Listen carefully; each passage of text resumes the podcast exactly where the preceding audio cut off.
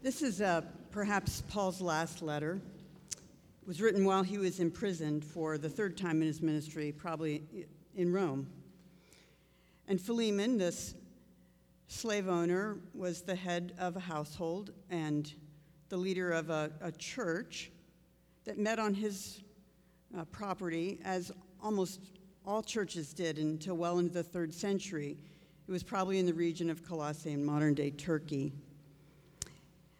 Onesimus was a slave who fled from Philemon's house, and it's not clear under what circumstances, and it's not clear how he ended up in prison with Paul. But while he was in prison, Paul led him to a relationship with Christ Jesus, and he became a Christian, which to Paul was to say he became a new person. Now, I, I chose this scripture for Stewardship Sunday because this was an extraordinarily tricky situation for Paul to deal with in a community that he brought to life, a community of faith in Christ. And Paul had to decide what principles, what could he draw upon to help this situation find a good outcome and I think that Paul drew on principles that help illuminate for me what is very most precious and important about the church. And that's why I chose this unusual passage for Stewardship Sunday. So let's think about the situation a little bit more. There's a lot that we don't know. The letter is the only thing that we have that really gives us any detail, and we have to read between the lines. We don't know what kind of slave owner uh, Philemon was. Had he been cruel or harsh? What kinds of conditions uh, prompted Onesimus to run away? We don't know if Onesimus ran away because he was fleeing a bad situation or that he simply wanted freedom. Did he steal something on his way out to help him on his journey? We don't know. Did Onesimus seek Paul out for refuge? Did he flee to Rome because he'd heard Paul's preaching while he was in that house church working and thought of Paul as someone in whom he might find a compassionate friend?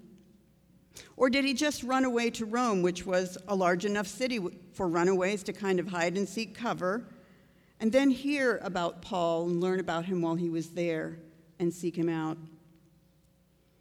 We're not even exactly sure, although Paul makes it clear that he's asking a very big favor.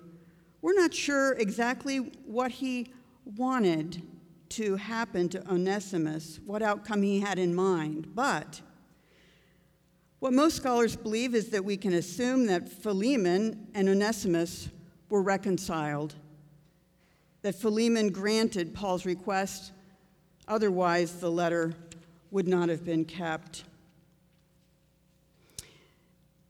And I believe that it's clear that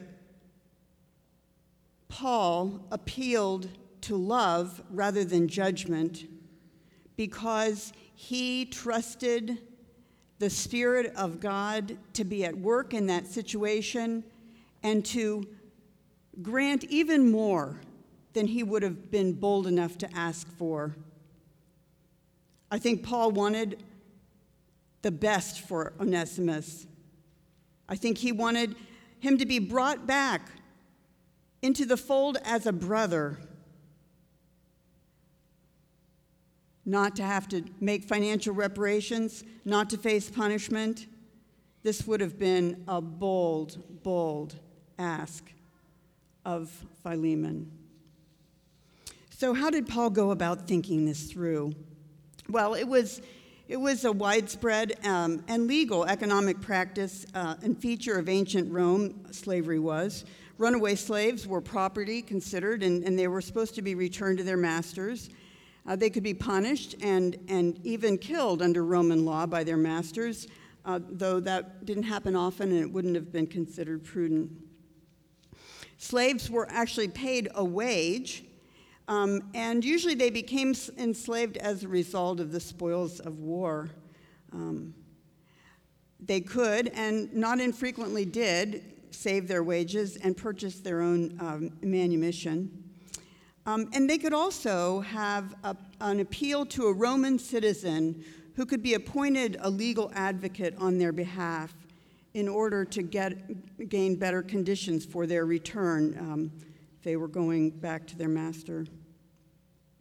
So, Paul was a Roman citizen. He knew about all of this context. He also, as a Hebrew, knew that in the ancient uh, uh, law given to Moses, the uh, Israelites made some allowances for the practice of slavery, uh, also usually as a spoils of war, but the law of Moses dictated some guidelines that, that moderated that practice, including one that stated that escaped slaves should not be returned to their master.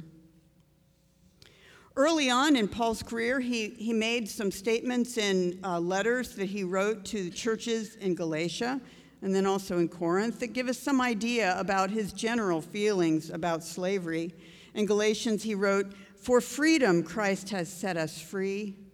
Stand firm, therefore, and do not submit again to a yoke of slavery. The baptismal formula that was used in that church and probably in others repeated as uh, that similar theme. All you who are baptized into Christ have clothed yourself with Christ. There's neither Jew nor Greek, slave nor free. There is not male and female, for all of you are one in Christ Jesus. Paul even counseled in one of his letters to the church in Corinth that slaves who have the opportunity to win their freedom should do so. So, Paul could have drawn on principles both from his uh, Jewish faith and from his Roman citizenship as he sought to answer and address this dilemma. But instead, he made an appeal to Philemon based on love and the nature of the church. And thus, I think he believed the best outcome would happen. That Philemon would defy conventions. As a Christian slaveholder, he would forgive and receive back into the household that runaway slave, refuse financial reparation, and go farther in generosity by freeing him. Paul wrote this letter to foster reconciliation between two people who he saw as closely related to one another. They were both his spiritual children. He was their father in faith. And in doing so, he, he talked about what was important about the church. so I'm going to pull some of those principles out and, and lift them up before you today. The first thing that Paul did is he started his letter, and as he was thinking through this situation, I know his letter reflected his practice, was that he prayed. He prayed for the church that was facing this potential upheaval because there were probably other slaves who were part of that congregation. Having uh, this situation transpire and perhaps having Onesimus come back could have created a lot of upheaval. He prayed for that church, and he prayed, first of all, with thanksgiving and appreciation for, an, for Philemon. Churches that were meeting in people's homes relied upon people who had larger homes and thereby of more means to host them. And Philemon and his family had made the commitment to host, and it was not an insubstantial commitment on their part. Philemon was being built up in Paul's prayer for all of his generosity in the ways that he'd shown it, for his faith and his giving. And in the midst of that, Paul also in the prayer went a little bit further. But the church is a place where we appreciate each other. I, I wish that, you know, we have witnesses where people come up and talk about the ways that God has uh, been at work in their lives, usually in the things that they're doing here in the church. But I know that so many of you are having incredible witness with love and, and grace in many areas, in your jobs, in the ways that you volunteer in the community, in the ways you're working with family and friends. And I appreciate it. I appreciate the ways you guys spent so much time making that beautiful musical statement today that really was inspiring. We appreciate each other and the gifts we give. I appreciate the opportunity to be united in prayer with others in the congregation. It's one of the biggest blessings. When I pray for others in the church, I really feel Christ's presence. Paul, in addition to expressing appreciation, he, he added on something in the prayer that was asking for Christ's guidance for Philemon, that, that he would grow more and perceive even more that he could be doing for God. And, and that idea of the, inviting the Spirit to help Philemon's heart grow was powerful, was a powerful prayer. Because the church is truly where we challenge each other to grow into the fullness of Christian maturity. It's a lifelong project. And uh, it's something that I really appreciate about uh, having a, an office right next door to John's. Uh, sometimes when I um, am trying to think through how to respond to a situation, I'm not sure if I'm doing the most loving thing or the most mature thing. And, and so we bounce off each other. We seek each other's counsel. With, is, this, is this nice? Is this the best way to handle this? Will this be peaceful? And um, uh, lots of times we, we change each other's minds, and, and, and it helps us grow. I know, that, I know that I've grown as a result of it. And I think John has probably too. But that's one of the blessings of being the church together.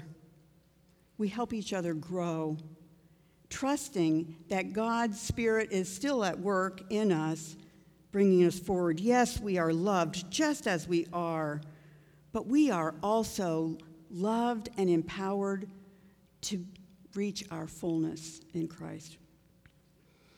The church is a place where we appreciate each other, where we challenge each other to grow in maturity. And it's also a place where we are schooled and given opportunities to learn how to love.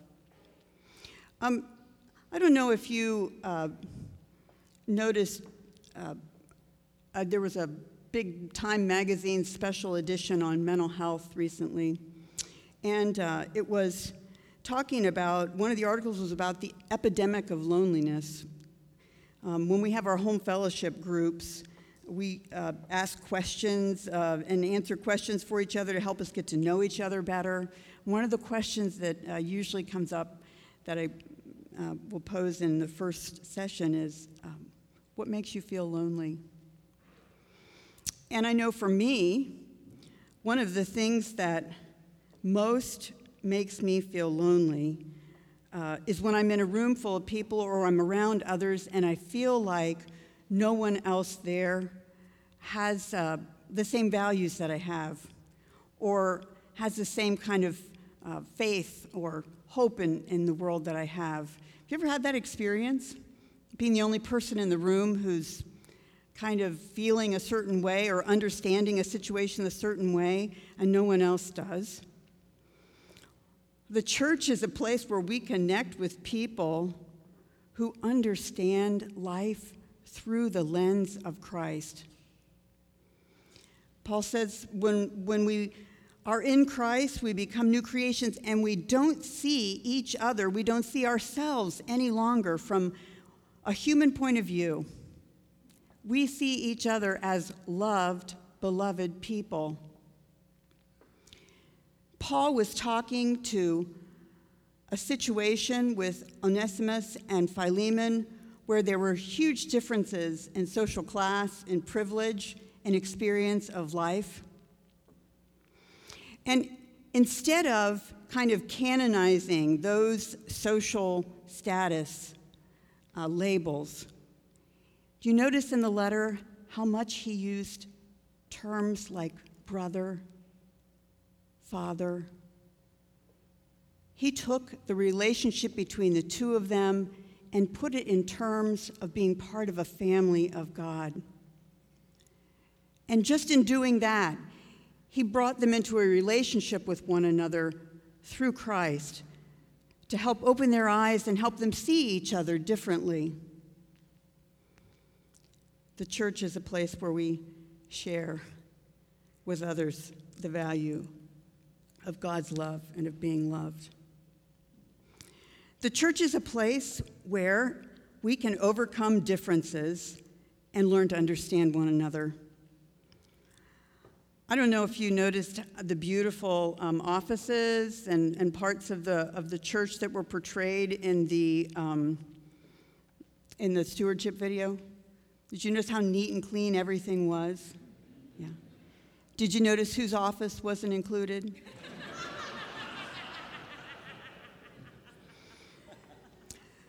so there are some differences. But we find our gifts differently from each other and, and make them work together. That's a silly example, but except, except it really was striking to me how clean the church looked and how much my office would not have fit into the stewardship uh, video. In our world today, we so desperately need places where people can affirm things that we have in common, particularly things that help us see the goodness in life and the potential for love and understanding with people who otherwise have a very different percep- perspective on life. And churches can still do that because we have a common faith in Christ and a common way of looking at each other. All of these things are precious having some place where we see with different eyes, where we see ourselves as bought with a Christ by, price by Christ, having places where we know who we are. What Paul was asking Onesimus to do, and Philemon both, were difficult and costly things. Think about it. He was asking Philemon potentially to uh, write off having this free labor, write off uh, the ability to get more labor from him. Potentially, it would create some ripples in his community. There was financial sacrifice. There was also perhaps some social standing risk there. And Onesimus was being asked to risk going back to a place where he couldn't be exactly certain what would happen to him. But they were asked to do that for the sake of this precious community named the people of God, brothers in Christ.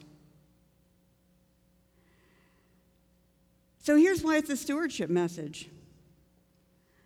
How much do we value what it is that church is that is not anyplace else? There are lots of things we do as churches that we share with other organizations, which is great. I love that. There are even things we do as Christian churches that we share with people of other faiths. Great, I love that. But there is no other institution in the world that will take on the task and focus on it at the expense sometimes of other things, of proclaiming who God is through Jesus Christ. That the ultimate power in the world is love. That forgiveness and grace can make all things new. The church does that. This church does that. We share it with others. It's absolutely priceless. Now, priceless things, we can't put a price tag on them, but that doesn't mean that we're not called to invest our best in that which is absolutely precious.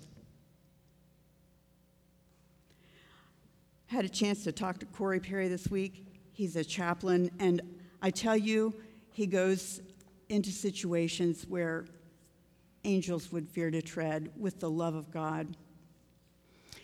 I've, I've sometimes, uh, uh, in different churches, I've had people who do hospital visits, and they always say, I'm really worried about, you know, what do you say when you get in the hospital room? And, and um, uh, my, my best piece of advice is this isn't always what you do, but if you get in there long enough to just put your head in the door with all of the other things that may be going on and say, Jesus, God loves you.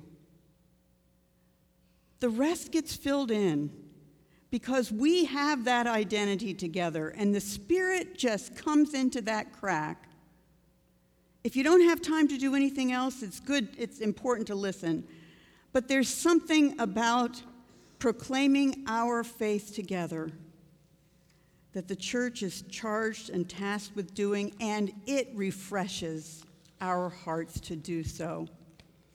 So I pray that you will give, refresh the hearts of each other for the mission and work that we have to do, which is truly a sacred calling. Amen.